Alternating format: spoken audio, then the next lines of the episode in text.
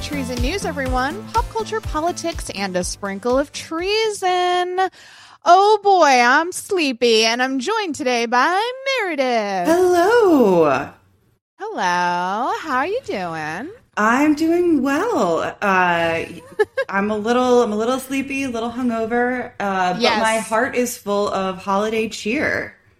Oh my god, I love that you're starting things out on a positive note. Um, Well, how could I not? I saw a holiday themed aerial burlesque show that involved a fantastic dreidel performance. Like it was a sexy dreidel striptease. I'm so it warms my heart to see our Jewish brothers and sisters included at this time of year because I feel like they really do get left out culturally speaking. Like whenever there's a melody of holiday songs, they'll throw in like the dreidel song and it's like that's all you get, you know? So Mhm. at a burlesque show, a holiday themed burlesque show, it warms my heart that they were included in the festivities. Oh yes, we had. Uh, there was we we got the dreidel. I mean, it was incredible. She was amazing on the silks, and Wow. then also, uh, and then there was a drag queen that performed a very strange Feliz Navidad version. Uh, but you know, it was great. I love it. I love that you did that. So I was out very late, and then I was. This is like kind of embarrassing to say, but I'm just going to keep it real on this show. I was so excited I couldn't sleep when I got home. I saw Spider Man. Everybody, um, no spoilers. Don't worry, because I feel like that would be so fucked up at this point because it just came out. You know, like, it has you went on opening night. yeah, yeah, yeah. And I know Meredith hasn't seen it, so obviously I'm not going to say any any spoilers. Like truly, I'm barely going to talk about it. Um, apart from saying I loved it. It's maybe top five Marvel films for me. Truly, um, I was having, you know, when you have a really, really good time at the movies where you con- you almost like disassociate for a second and you consciously think, I'm having such a good time. That Yeah. happened like five times. during Amazing. Spider-Man No Way Home. Like, uh, it's so funny. I cried a bunch of times and I saw it with a bunch of nerds, and it just reminded me like I love nerds so much, and my theater made it the best experience because it was just like unbridled joy. I mean, like scream cheering multiple times. I probably didn't hear 5% of the dialogue because people were screaming so much, but in the best possible way. Um, so if you're triple vaxxed, if you feel safe doing so, I know like Omicron is very scary right now. We're going to talk about that in the bad news section, obviously.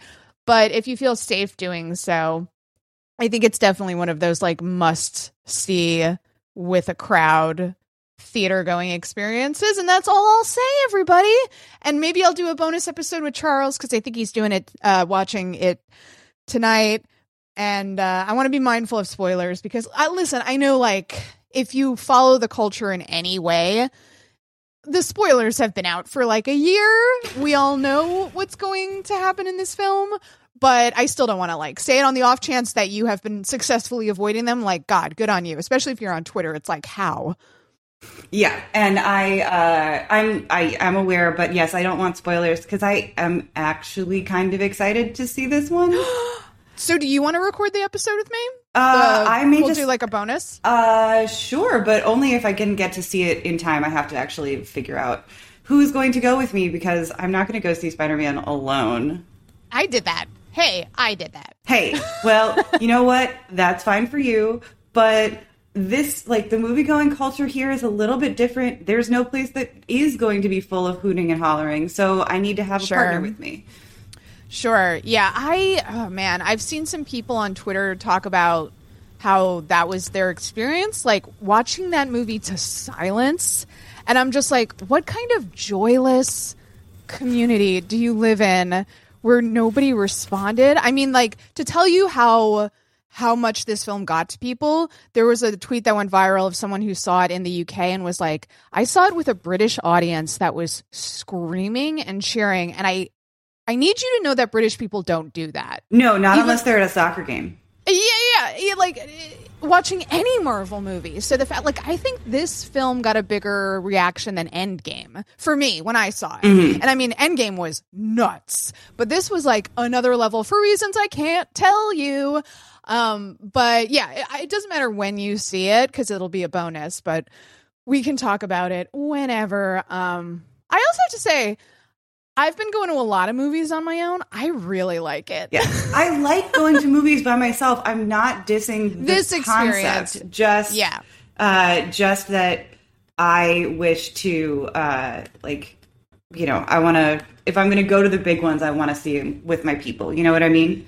Yeah, you know what it is? I see so many movies that it's just easier to go on my own because like coordinating with a bunch of people is always a fucking nightmare, you know, like going around people's work schedules and I like doing it occasionally, but if I had to do it every time I see a movie, it would be Oh, like yeah. impossible, you know? Because I go like multiple times a week.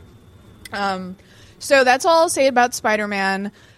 Tweet me, get at me if you've seen it and you want to talk about details, but I'm not going to say anything specifically this episode. But I think it's been long enough, Meredith, where we can talk about my other recommendation, which is Succession. Oh yes, we should talk about that. So I know I've recommended it before on the show probably multiple times, but I specifically wanted to talk about the finale because the finale just happened. Uh, holy fucking shit. Was it good? Uh, as it always is good, but this was like, I don't know, it was so satisfying for me. Uh, really next level stuff. And this is all taking into consideration. And I saw this critique of Succession and I thought about it for a second. And it's true. And at first it sounds like a slight, but it's really not. Succession is so good and nothing happens. Yeah, they reset every Every time. Yeah. Like they have this the kids, the Roy children have the same goal every season, which is oh, I guess we should say up top spoilers. Obviously, we're going to talk about the finale, so if you don't want to hear those spoilers, skip ahead to the music cue. Every season, the Roy children have the same goal, which is overthrowing their father.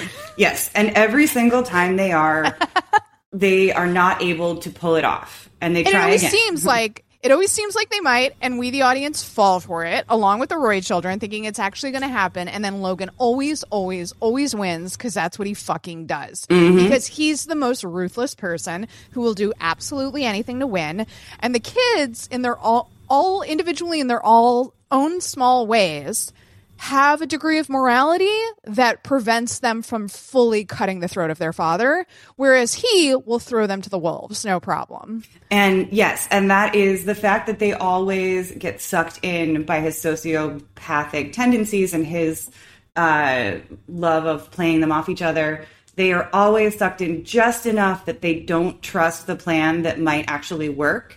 Like the the mm. show is just constant counterfactuals. Like you can't mm.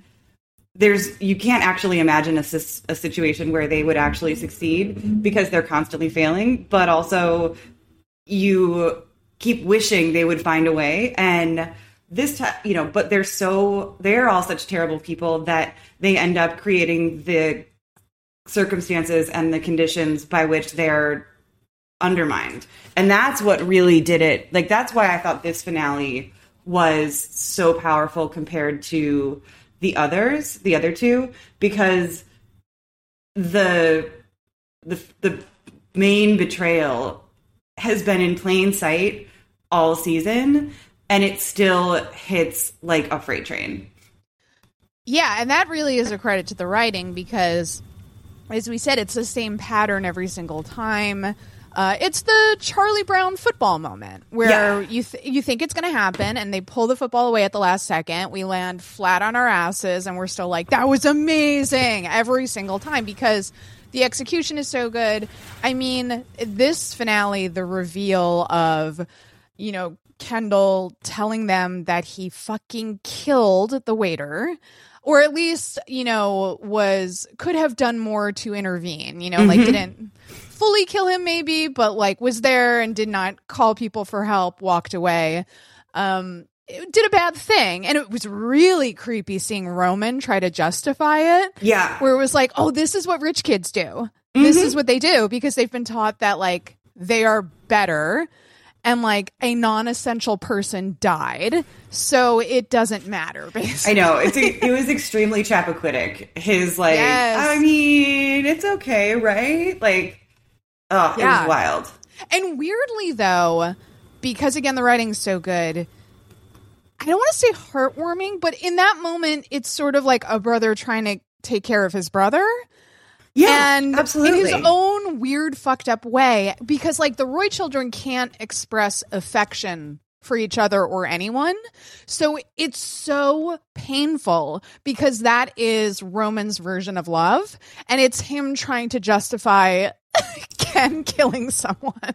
It's like, it's okay, man. It's okay. Like, you know, he's like, and I didn't get a, you know, I was waiting for 45 minutes for a gin and tonic. I was like, oh my God. Oh, and he's being, and that is like, if I had to boil down Succession and why it works into one moment, it's the moment where Jeremy Strong is doing his fucking Shakespearean most, and he's incredible in that scene. But like again, Jeremy Strong thinks that Succession is a drama, so he is approaching it that way. And then you have the stark contrast of Kieran like approaching it as a comedy, and those two tones clashing, but also balancing and being harmonious in a weird way. I was like, this is why Succession is like the best show on television. Yeah. And I do want to say that the, you know, I read in one of the post, uh, you know, post finale interviews with the writers and the directors that the scene where Kendall breaks down and tells his brother and sister that he killed this guy. Uh, they didn't tell Jeremy Strong that they were gonna bring these. They, they had the wait staff comes out of Oh, a building shit. and he loses. So they that was an ambush. They surprised him Ugh. and that's what triggers the, like and that's when he breaks down and like really lost it and that's just to me such a great example of why you know i mean essentially why these people are clearly the best in the business because like it's such a small thing but they it sets everything off so perfectly it was ridiculous Yeah, that is one of my favorite details of the episode. I mean, the whole episode is shot beautifully, but the whole time you're aware that we're building towards this moment where Ken's probably going to tell someone that he killed the waiter and or was present and did nothing during his death.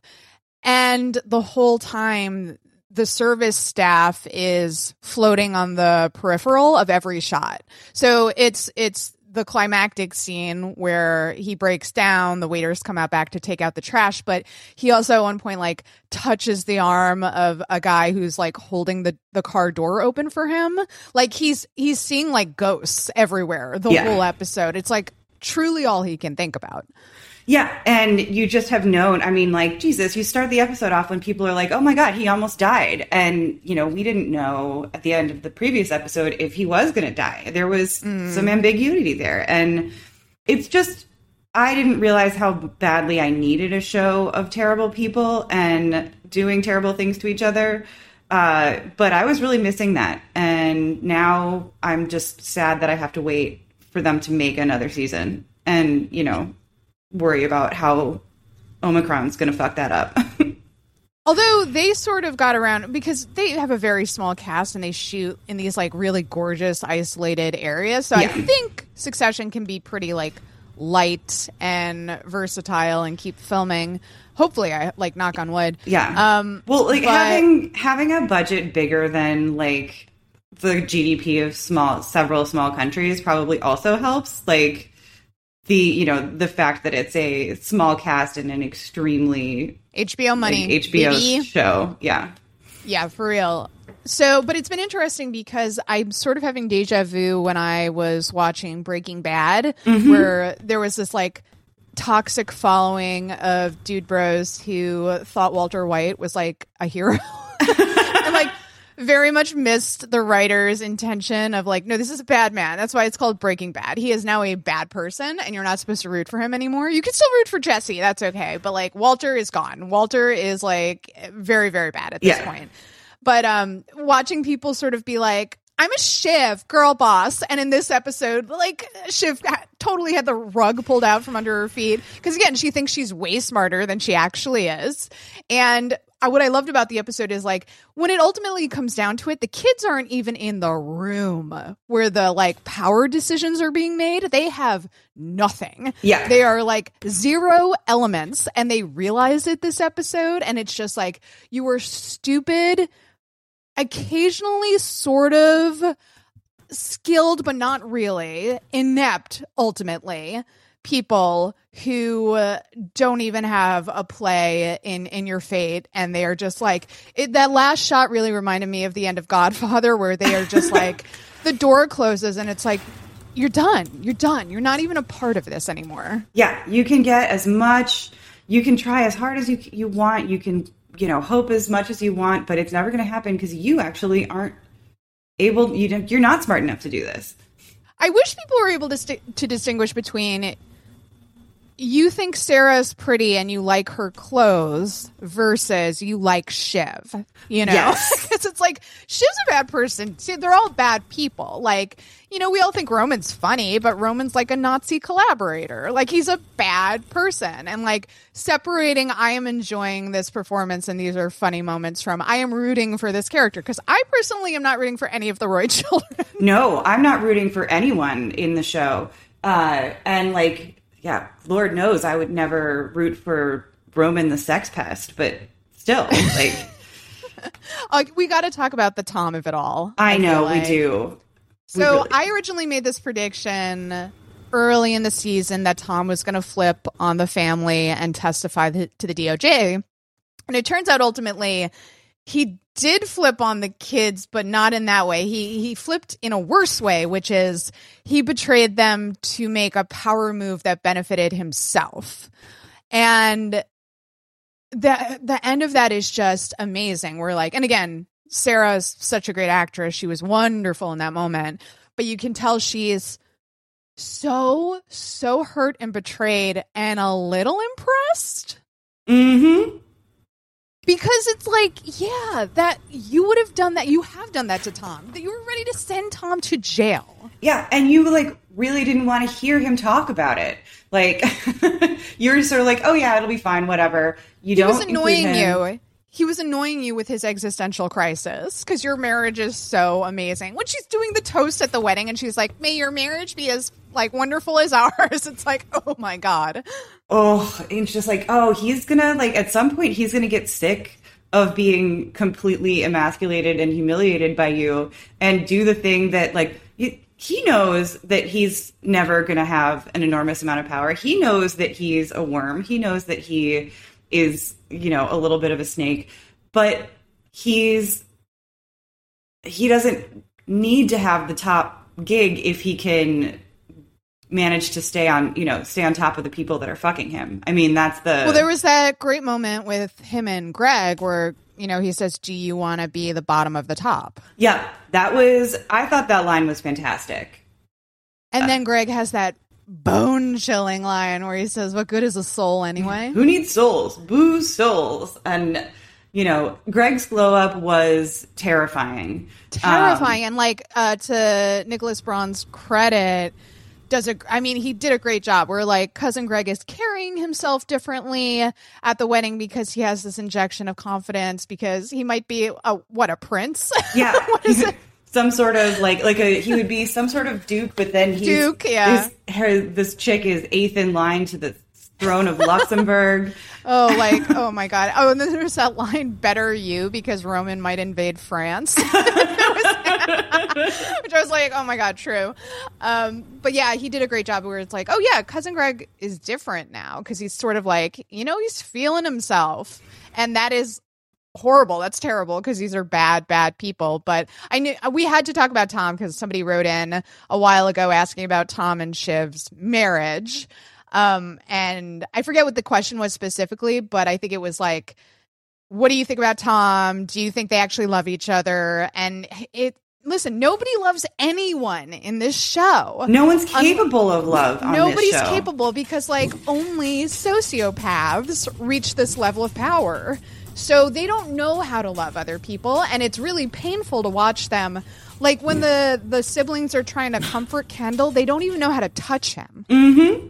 It's so awkward watching them try to like comfort him, and it's like, oh my god, these people are emotionally stunted. Yeah. I mean, this is what, like, it's a show about abuse. Yes, it's about money, but it's also like, this is what happens when you end up growing into an adult that has never experienced actual love. Yeah, and it's terrifying when they re- they occasionally remind us of that, like when Logan flips and like starts screaming at them, and it's like, oh yeah, these kids were just they were straight up abused by him, but also their mother. Like the scene where she says to Shiv, "I should have just had dogs." Yeah. Oh man, uh, brutal stuff. So at the end of this episode, I feel like for me, one of the the climactic moments of the the series was when Kendall finally stood up to Logan and gave that speech where you know he called him a bully and a liar. For this season, I feel like that moment was Roman. finally, finally, in his own sort of meek, weaselly way, standing up to his father, he finally does it, and it doesn't fucking matter. Yeah and that was so gutting because it was like, man, he finally showed a little bit of courage, and it was just like instantly gutted. Ugh. Brutal. And, yeah, absolutely brutal. And yet, I loved every second of it. So good. Um, again, if you aren't watching Succession, sorry we just ruined the finale for you, but highly recommended. Check it out. So I have other recommendations that fall under the theme of the apocalypse and toxic masculinity. Hey, go for it. Okay, so real quick, I want to lightly recommend Don't Look Up. And the reason I'm lightly recommending it is I have notes. I do have notes about it. It's not a perfect film by any stretch of the imagination, but I do want to give it points for attempting satire in 2021 about climate change. because I feel like it's really hard to do satire about climate change and the way the media and the government are responding to climate change because it's difficult to exaggerate it enough beyond what's already happening. And, you know, Adam McKay did an admirable job and I almost said friend of the show, but can he still be friend of the show if he was a guest on my other show? Like, does friend of the show carry over to my new show? I think it does. I think okay, that we so, can use it in that context. Yes. All right. Friend of the show, Adam McKay, uh, does an admirable job um, trying to satirize what is happening uh, in our world right now. And the cast is just, I mean, everybody knows this, really stacked. Uh, if you haven't seen it yet, it's going to be on Netflix on Christmas and I really enjoyed it. I wish there had been 25% more jokes. Um, Which is I, odd given yeah. that, you know, but it is the Adam McKay side now that he and, uh, now that he and Will Ferrell are no longer friends. Uh-huh. I can uh-huh. understand there being too few jokes as opposed to too many jokes that aren't very funny.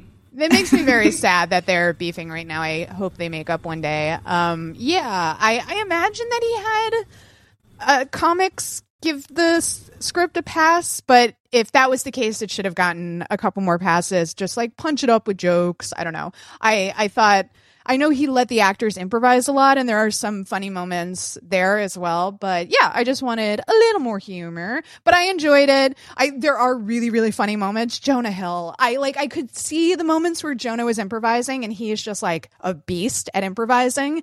So that was really nice. Apparently, Meryl Streep is a fantastic improviser as well. So that's cool. Mm. Um, so yeah, you know, you're gonna be at home. Your family's driving you nuts put on Don't Look Up on fucking Netflix. Why not? Like, there's a million great actors in it. it. There's something for every generation. I was texting Meredith when I was at the theater, and I was like, it's so funny. I can tell what every generation is here for. it's like the boomers are here for Meryl, and it's like the Gen Xers and millennials are here for like Leo and and J Law, and the the Zoomers are here for Timothy Chalamet. Like, and I was right. Like during the film, like when Timothy Chalamet came on screen, I had like there was all this tittering from like young girls and young boys around me, where I was like, "Oh, you're here for Timothy. You're, you're Zoomers. That's adorable." So there's something for everybody, right? So put that on if you're bored during the holidays. Then, so I'm I, again, I'm going to keep this light on the spoilers because it's brand new. Station 11 on HBO is fucking fantastic. And I'm shocked because it's about a pandemic. it's like you would think that would be the last thing in the world that I would want to watch right now or that anyone would want to watch. And the execution is so flawless and good that it manages to be highly entertaining. I have not yet watched it, mostly because I feel like, again, I need somebody to watch it with. But in this case, not because I need uh, a crowd, but because I will need the emotional support. And whew. what's interesting about it is yeah, certainly I think the first episode is tough because there's a lot of parallels to what actually happened to us especially if you lived in New York City during the pandemic. Like there's a there's some scenes at a hospital that are really rough. Um, but the subsequent episodes, there's enough humor injected into the show that it's not like trying to get through a season of The Leftovers, where like that first season of The Leftovers, I felt like I was fighting for my life because it yeah. was so heavy and humorless. And then the writers figured out The Leftovers and they were like, oh, this can be like a funny satire too. And then that show became amazing. They hit the ground running with Station 11. They got the tone right immediately. It it's not that it's not heavy and it's not that it's not respectful because I think it's hugely respectful. I think it's a, a, show that is filled with love and empathy, but it's it also finds these moments to be light and funny and like really just fun to watch, and that is what is so miraculous about it. I think it's one of the best shows on TV. And it's new, which is so exciting. It's like when you first found Succession, you know? Mm-hmm. Yeah. Excuse me. Um, I mean, obviously, like I adored the book. I have been waiting for years for uh, for this adaptation, mostly because not because I thought it needed one, but because it was just I was excited. I wanted to live in the world. I wanted a chance to revisit it, and that uh, it makes me very very happy that it's you know hitting right now and people seem to enjoy it or that it seems to be good because if it were bad, I just don't know if my emotions could take that. And be like, not only are we living through this fucking thing, uh, we like you can't even give me a good version of the fictional apocalypse. Come on, I need I right. need better. so that's those are my apocalypse recs, and then uh, my toxic masculinity recs. I'll be quick because I want to get to your recs, Meredith. If you have any that I haven't hit, I yeah. probably because I haven't listed anything that you've seen recently. And then I want to read some Patreon uh, questions, comments, recommendations. But quickly, I finally saw the duel. Uh, and it is indeed great. And much like Power of the Dog, it too is about toxic masculinity and uh, men pretending that they're defending women's honor when in fact they're defending their egos and their property. Um, and obviously trigger warning for the duel because the entire thing is about a, a, a, rape. So if that is a trigger for you just know that like the rape is shown multiple times because we see everything from three perspectives. We see everything from matt damon's perspective. We see everything from ben Aff- or i'm sorry um, adam driver's perspective and we see everything from jodie's perspective. So uh, and then it's like trying to determine what's true from that so, FYI. And then I also saw the tragedy of Macbeth at a screener recently, and it is. I'm just like stunned that it was made in 2021. I really want to like applaud everyone involved, including A24, because I think it's really, really admirable they made this kind of film um, because it is it's Shakespeare, y'all. It's the original text. I mean, it's visually stunning, but like, I'm not gonna lie, for the first 10 minutes, I did panic a little bit because like, it's a different language, basically. and then when, once you're immersed in it long enough, you start to like, pick up on what is happening. Yeah. Because um, I'm, I'm not fully like, I'm not really, really familiar with Macbeth. As it was going on, I was like, oh, that's right. That's right. Yeah, yeah, yeah. Um, but it's, it's a little overwhelming at first but the performances are incredible, especially from some of the supporting uh, cast members. And yeah, the whole time I was just thinking, this is really brave that they made this because it's really smart. It's like um, an hour and a half long film, so it, it moves along at a good clip. Yeah, but- and I've seen Macbeth performed. It is not 90 minutes. So no. No, actually no, making the story uh, fit into a bite, like Yeah. an actual consumable uh, amount of time, is fucking amazing. And there's some very, very cool interpretations of the text. I think, in particular, the depiction of the Weirding sisters, the witches, is done really, really well. It's fascinating how it's executed. So I want to applaud them for that. And yeah, you know, um, I don't know anybody under 65 who is going to necessarily seek it out. I hope I'm wrong. Like maybe maybe young kids will I don't know, want to see it because Denzel hasn't done a movie in a minute. I, I'm trying to figure out why a 19 year old would seek out the tragedy of Macbeth.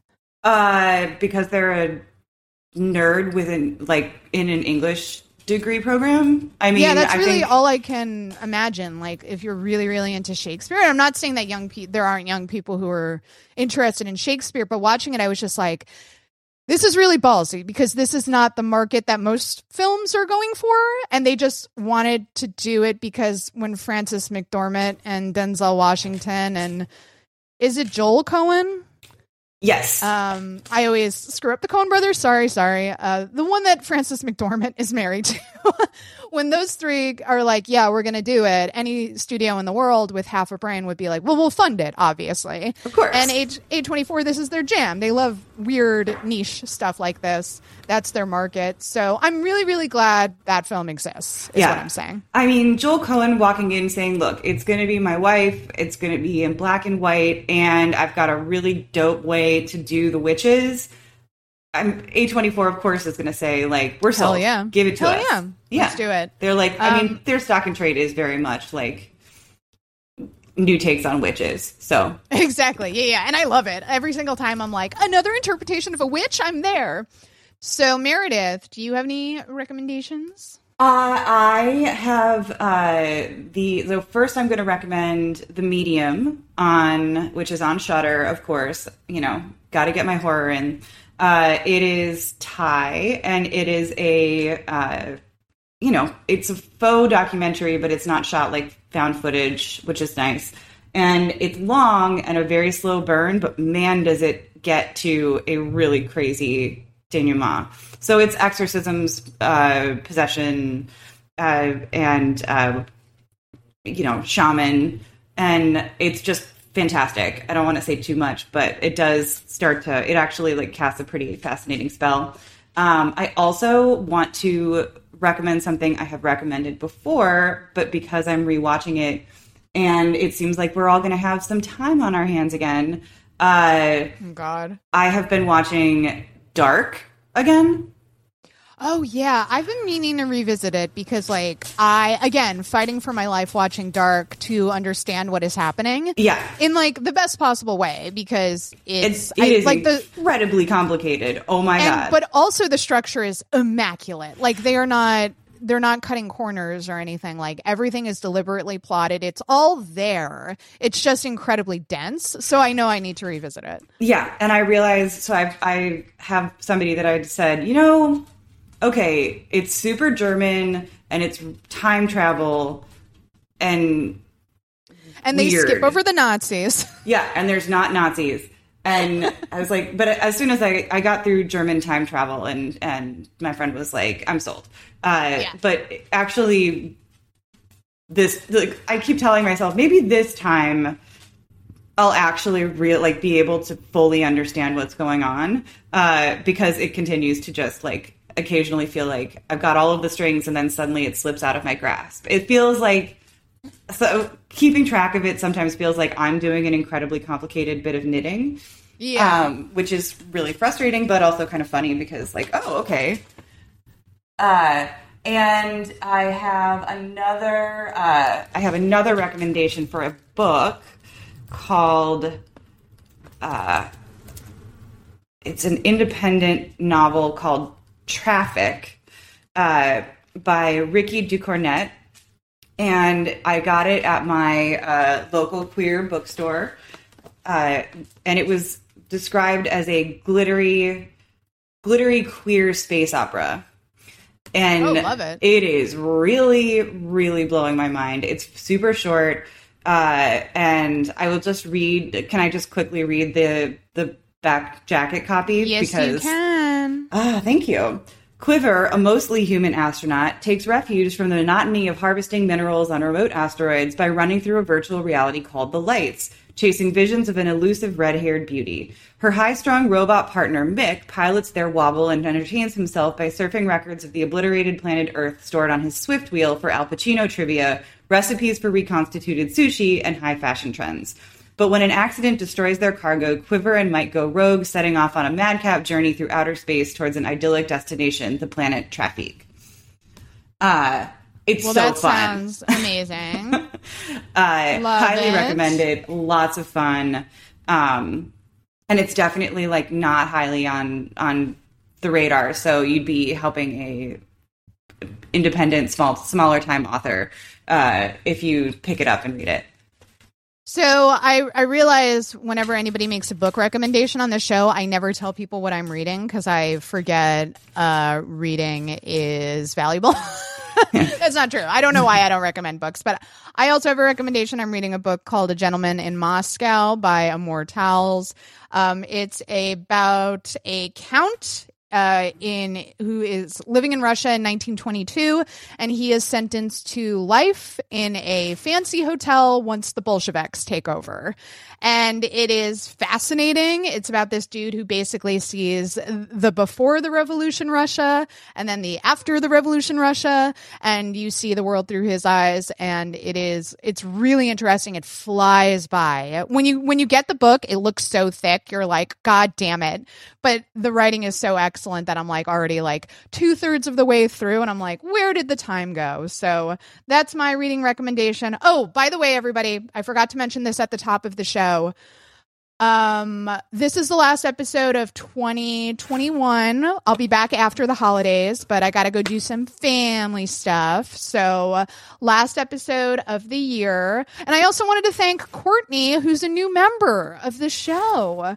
Um, thank you so much for supporting. I really, really appreciate it.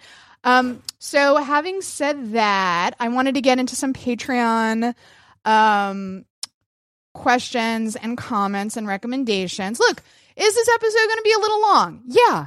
Deal with it. It's the last one of the year, okay? We got to fit a lot in. We're going to fit so much in because I got to fly through this. So, uh, Brian writes um, they have uh, a pair of novels that they want to recommend by noted author of comedic erotica, Chuck Tingle. Oh, the the god Chuck Tingle. He has two full length novels in the Trans Wizard Harriet Porber series, and I would be more than happy for there to be more. Um, if you're okay with explicit but consensual sex in fiction, these books are more than their titles might suggest. Reading the first book, in fact, I got so into the characters and the humor, I actually managed to forget for a moment. I was reading an erotica novel right up to the moment an anthropomorphic trans mask dinosaur was getting a blowy. Wow. Yep. Yep. what more can you what more can you ask for um buh, buh, buh, sorry everybody i'm going to be uh, truncating these so john writes in uh, oh i gave john the advice about coming to nyc he says thanks for the bladed advice on the show i'm back from new york had a great time really enjoyed the knicks versus rockets game um sorry john i'm not going to read about the game uh uh do do do yeah, it sounds like the trip was great. Penn Station is a bit of a scary labyrinth. It is, Sean. That's not just you. But the signage is well marked and I was able to find my way. Great. Uh yeah, it sounds like I'd like to come back someday, but at least for now I have a lot of cool memories of my time in New York until I can. Wonderful. Wonderful, wonderful. Mark writes in For those who are concerned with post injection events, I'm trying not to say side effects of getting the COVID vaccine. I'd like to share our family's experience. Very short version. Thank you, Mark. Um, we're fine. Go get it if you haven't. For the record, we got we all got Pfizer. Longer version, uh, me, 33 cis male. First shot, normal injection soreness. Second shot, totally fine, except that my arm the next day was so sore I couldn't use it. That was my experience, except that was for the first shot. I'm not gonna lie, I couldn't raise my arm, and and I had uh, a lot of swelling under my arm. But I am told that is just my immune system. Like that's a good sign. My immune system was reacting to the vaccine. Yeah, that Um, does sound right. So yeah, uh, basically Mark's saying uh, all good. Um, yeah, great, great to hear it. Uh, great to hear the family's doing well. And then Mark also had a podcast recommendation. It's called Chasing Immortality.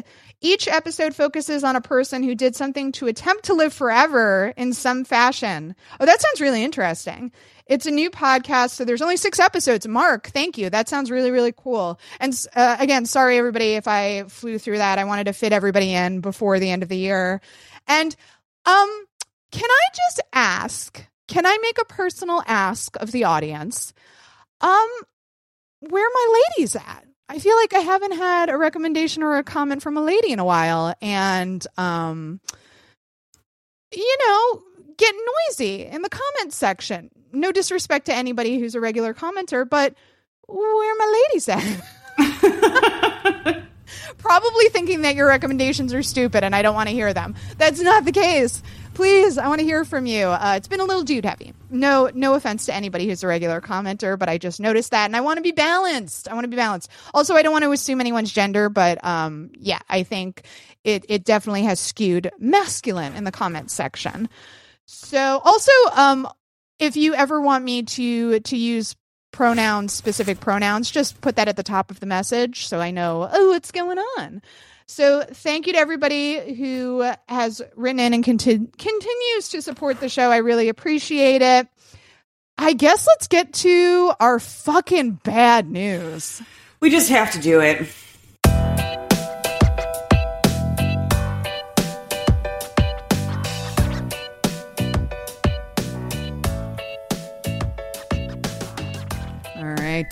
So, I mean, obviously, top of mind, especially here in New York City right now, is Omicron.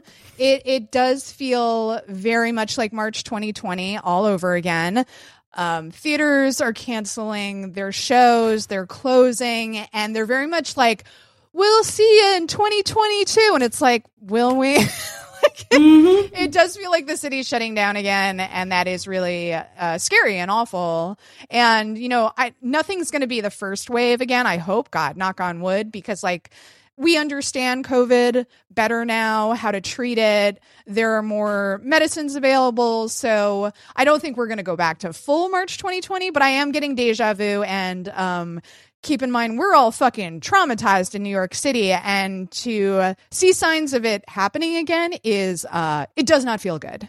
Yeah, I will say I have been in close contact with a friend of mine who is an epidemiologist. So, and she has been saying if you are, if you've gotten all the shots, you've been triple vaxxed, you shouldn't freak the fuck out. Right. It is, oh, like, you definitely be cautious, like, be considerate, be careful, but, uh, you are your risk factors in environments with people who are also vaccinated are like you don't need to like completely cut out human contact.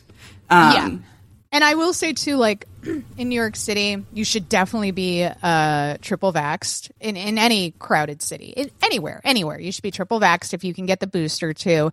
And don't forget to get your flu shot Right. also on top of that because there's been a couple moments and I, I get regularly tested i live on the same uh, street as a rapid testing clinic Oh wait, So- much? Come on. i know like i have to say there's not a lot of convenient things in my area but that is so convenient that i use it like all the time. Especially if i've you know been in a crowded theater and i'm gonna like meet up with friends i'll go get tested you know? And i I know there's like flaws with the rapid testing but it's better than nothing. Um but i forget where i was going with that. But yeah i get tested regularly. Um i don't know why i brought that up Yeah. everybody get boosted if you can get boosted Yeah, and obviously, uh, I'm when I say that it's we don't need to worry as much. That doesn't mean you know I'm not talking about anyone who has uh, you know, concerns, you know, has immune issues or is, you know, has someone in their life that is high risk or has small children, obviously it's still really important. But the, you know, I have been told it's been hit, I've been hit in the head with this over and over again for the last couple days. Yes, it's a spike. Yes, we have to be careful, but it's not like it was. It's not, but at the same time, it's indicative of a, a failure, like a really, really bad failure by the uh, previous administration, which just fearmongered and spread in misinformation. So now there is a huge spike in rural red communities who either thought the pandemic was fake or that the vaccine was going to implant a microchip into that. I don't know, whatever fucking weird shit that they were spoon fed by like radio show hosts. And now we are in the third wave of this thing. And part of that is like the, the, it's mutating, which, Yeah. you know, is nobody's fault. But had everybody been triple vaxxed, you know, it, it wouldn't have been as big of an issue. Yeah. Well, and and obviously the larger and like terrifying problem is that once again, people who desperately need medical care are not necessarily able to get that because there are, you know, COVID has and these cases are now meaning that they, there just isn't space for people. So that's that to me is is really terrifying. It's definitely happening here in Wisconsin, um, and you know, and Michigan and Ohio. And so I've been seeing a lot of stories about small hospitals like having to send patients really far out of state, like Right. driving an hour to the airport to fly someone to Cleveland, and that God. that stuff's terrifying. And Yeah, that's that's the- really you scary. know, unfortunately, it is also that is the fault of the the unvaccinated and, and the anti-vax because those are the people that are being hospitalized. If we had fewer unvaccinated people, we would have fewer hospitalizations, which means the healthcare system wouldn't be quite as strained. Yeah, and you hear heartbreaking stories about like husbands basically threatening their wives and children not to get it, and then they all get COVID, and it's like, well, that's abuse. That's actually abuse. What you did. Yeah. Um, so that's horrible. you're a bad you're a bad person, and you're abusive to your kids and wife. Um, so speaking of we, you know, previously in the recommendations, we're talking about climate change. I wanted to talk about that huge supercell storm that just broke out in the Midwest, in which we saw a quad state tornado, which I believe has never happened before. I might be wrong about that. There might have been a tornado that's gone through four states before, but it broke some kind of record. Like something happened that's never happened before, which we continually see now with climate change. It feels like every day another terrible record has been set with with some kind of uh, statistic. But I wanted to talk about specifically um, the Amazon workers in Edwardsville, Illinois, who uh, died during the storm. Six of them, six workers were killed. And details started to emerge thereafter about uh, how they were told by Amazon that they couldn't leave uh, work, that they had to stay put. So Amazon is trying to um, say that that was a safety thing, that they didn't want people driving around during the storm.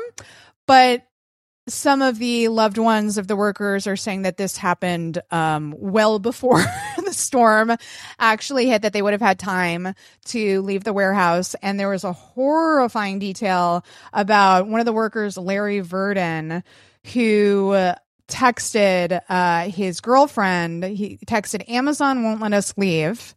And he was killed during the storm, and he leaves behind four children and it's it's just one of those stories that's like a um a horrible combination of stories that we cover a lot on this show which is like capitalism run amok. I shouldn't even say run amok just capitalism being capitalism and climate change.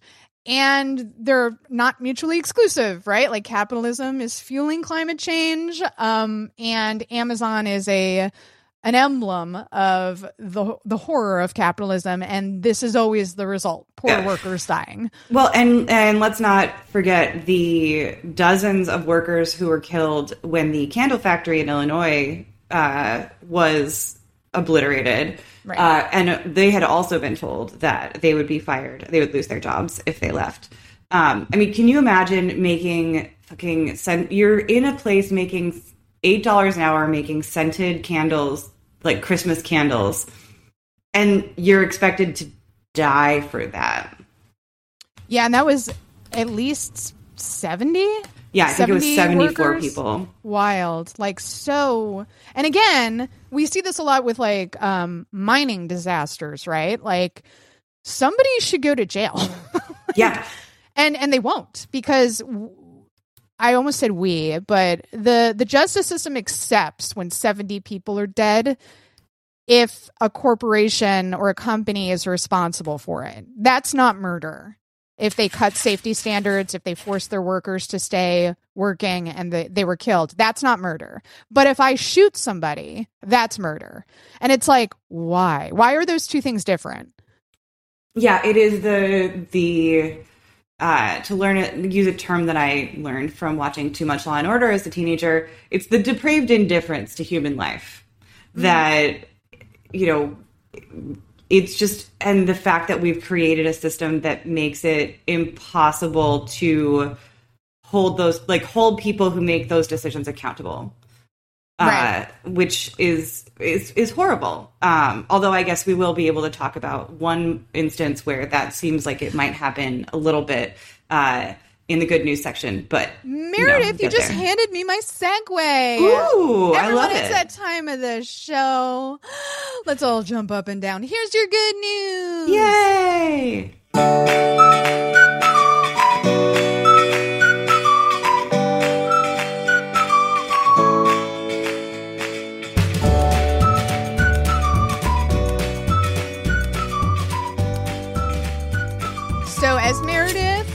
Um, our good news story is about a judge in the U.S. who has um, ruled that uh, they basically they overturned a 4.5 billion dollar settlement that shielded the Sackler family um, from these charges that they caused the opi- opioid epidemic, basically.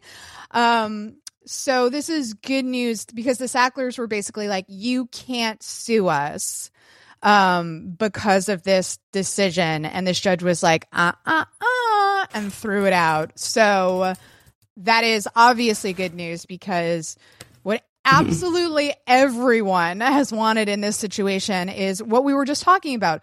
Why can the Sacklers make billions of dollars killing people and walk away?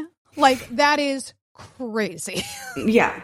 Um, you know, I and that uh it's not i don't think it's, it's certainly not a surprise to me that the person the judge who made this decision uh, is a judge from the southern district of new york which is also uh, the court that has gone after donald trump very vigorously mm. tends to be extremely i don't want to say liberal because that is sort of a stupid way to put it but has been behind a lot of decisions that have led to um, positive outcomes in terms of undoing some really serious malfeasance.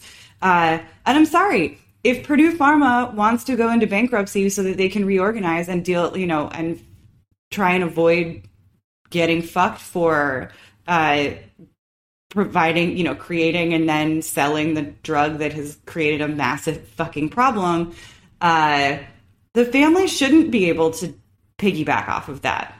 Uh, yeah. and you know that they that they really thought, and I and I guess like probably correctly, you know, in most situations, given how uh, everyone responsible for the financial crash of 2008 uh, managed to survive and basically said, yes, we will pay this, we will pay whatever billions of dollars but in exchange for not getting criminally prosecuted and also we don't have to admit any wrongdoing. Um, so there's you know reasons for them to have believed that if they said okay well how much money can we give you to make yeah, this go like, away every other indication that rich people can do whatever the fuck they want in this country. Like, it's very reasonable that the Sacklers were like, yeah, but we're not going to get in like trouble, trouble, right? like, we can more or less walk away from this. What do you want? Like one mil, two mil? We'll still have billions of dollars at our disposal. I, and honestly, sadly, I think the only reason that they might get scathed a little bit is they ended up killing mostly white people, poor white people, and had their victims been a majority of, of people of color, I don't know if the backlash would have been as big. But the opioid crisis hit poor white America the hardest. Yeah.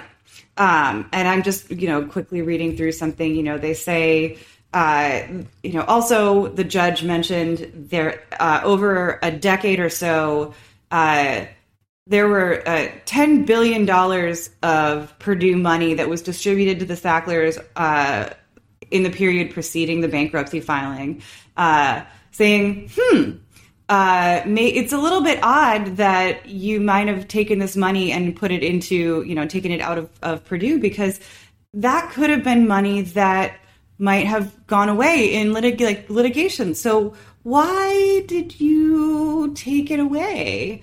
Uh, and why is it sitting in your bank account right now? Where, where, where the money at? Yeah, where what? Where the money at? Yeah. Um, you know, that's like just a perfectly normal thing that you do uh, when you've created a drug that's responsible for the death of at least 500,000 people. You know, when you find yourself being a mass murderer and you're like, oh my God, oh my God, oh my God, I got to shield my millions of dollars. You Hey. know, we've all been there.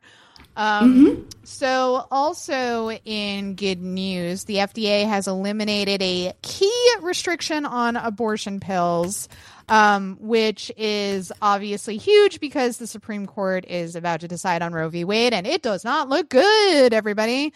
So uh, we've we've talked about abortion pills on this show. I believe we did so uh, last episode, but this is this is good news because you know it abortion pills are an alternative um, and an increasingly valuable alternative if Roe v. Wade is overturned. So this is like one small uh, bit of good news in in the storm. Yeah, being able to get pills by mail will help people and it will allow it will allow thousands of people an opportunity that they will need more than ever. And obviously it's not as it's not a full replacement for actual access to safe abortion uh, throughout pregnancy, but uh, it is a safe and medically sound uh, drug regimen that is just we just need it if there's going to be clinics shutting down. I was just googling. I was trying to see if abortion pills. I know they do, but what the expiration date is because uh, they uh, one of the drugs is good for five years, and the other is good for up to two years. So yeah, I mean, like w- one of the the good things about abortion pills is they are reasonably affordable, but they could still be prohibitively expensive to poor people. So if anyone out there is inclined, an option is you could purchase abortion pills and hold them for people and then you could mail them to anyone who needs them. So um FYI that is an option as well. Uh, you know, I I foresee that there's going to be some kind of social networking thing going on where maybe people will be looking for abortion pills and if there are trusted providers out there who have hoarded some pills, um, that could potentially be good as well. Yeah, absolutely. So where are we at? Where are we at? Okay. Finally, in in good news, man, we didn't get to so much. That's okay. That's okay, everybody. I was I was gonna say we could rant at length about Chris Noth, but ran out of time about that. Let's Oh. just say fuck Chris Noth. Yeah, uh, fuck that guy, and uh, you know, as much as it, there's just I just wanted I just need to say one thing. It sucks so hard as someone who lived in New York during the early aughts, like moved there right after Sex in the City finished.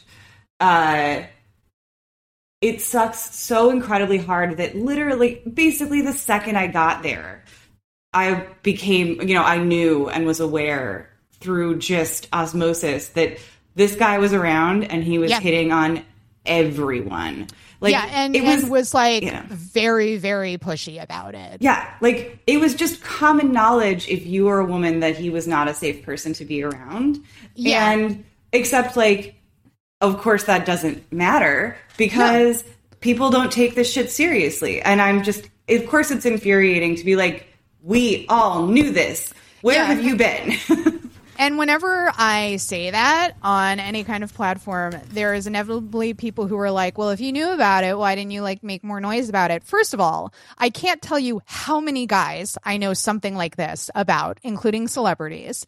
They will sue you if you say anything. So it's like, like Armie Hammer's, another example of that people who knew knew years ahead of like any like there were you know rumblings about uh him being uh really really aggressive in a scary way at sex parties right? Like and this was just like a whisper network of women warning other women. Chris noth same deal. There was a whisper network of of people if you were at a bar and chris noth came in being like stay away from him because it like it gets creepy um that's not something i can go on a like a platform and be like Chris Noth is a criminal. you know, like I will get sued. So that is the reason that it takes so long for shit like this to come out. That combined with like, you know, nobody believes women when like women are like this man. And it should be said too, Chris Noth is a violent rapist. It's not just that he was like pushy when hitting on people. There are now multiple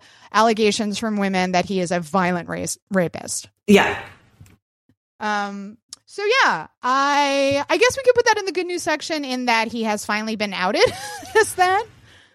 Yeah, well, and not to be glib, it did shut down everybody talking about him dying on a Peloton. Okay, so here is my question, and this is a serious question that I'm asking to the audience at large.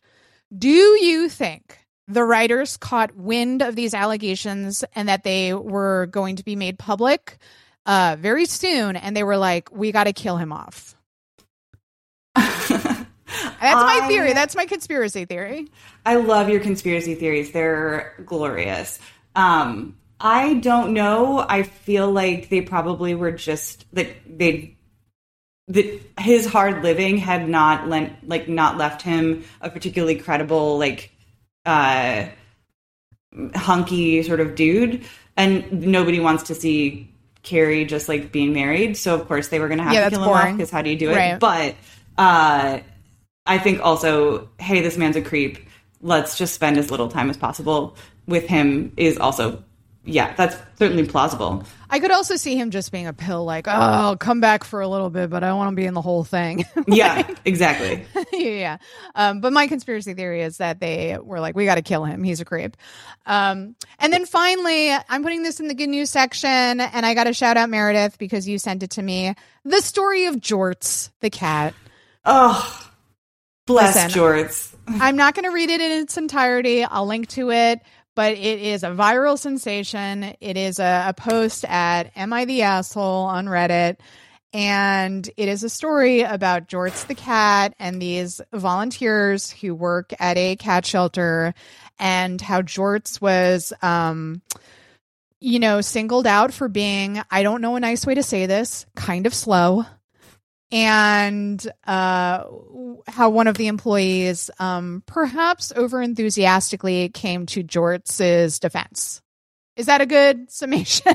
yeah i think so um, and accused someone of talking about Jorts as perpetuating ethnic stereotypes. It is a wild ride, everybody. It is a wild ride. Um, margarine is involved in uh, the best way possible.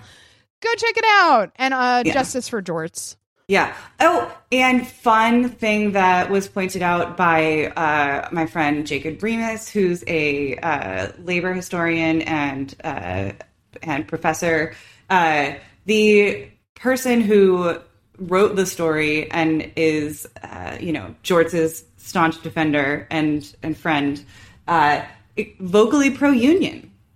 Yes. Yeah. So it, you can feel good about this viral story, is what Yeah. we're saying. Yeah, this is a you know this is a this is a person who's coming at it from a very good angle and who recognizes that a good workplace is one that appreciates what all of their workers bring to the table, even if some of them have different skill sets, and recognizes that they should be protected and appreciated and given the respect that they deserve. Well said. Everybody, please follow Meredith on Twitter at Meredith L. Clark. Meredith, anything to promote or plug? Uh, not right now, other than, uh, yeah, I hope everyone has a good end of the year and Yeah. good holidays if they are celebrating. Yes, and we will be- back in the new year. Meredith and I are going to do our annual Oscar predictions, all of that stuff. But yeah, have a wonderful holiday season. I hope you have a great rest of your year. And I'm so excited to be back in 2022. Hopefully, God, uh, hopefully it'll be a good year. It'll be a good year because we'll all be together, right? That's, that's what I'm hoping. Thanks so much for listening, everyone. And while you're at it, if you're triple vaxxed and get your flu vaccine as well, get out there and cause a little trouble.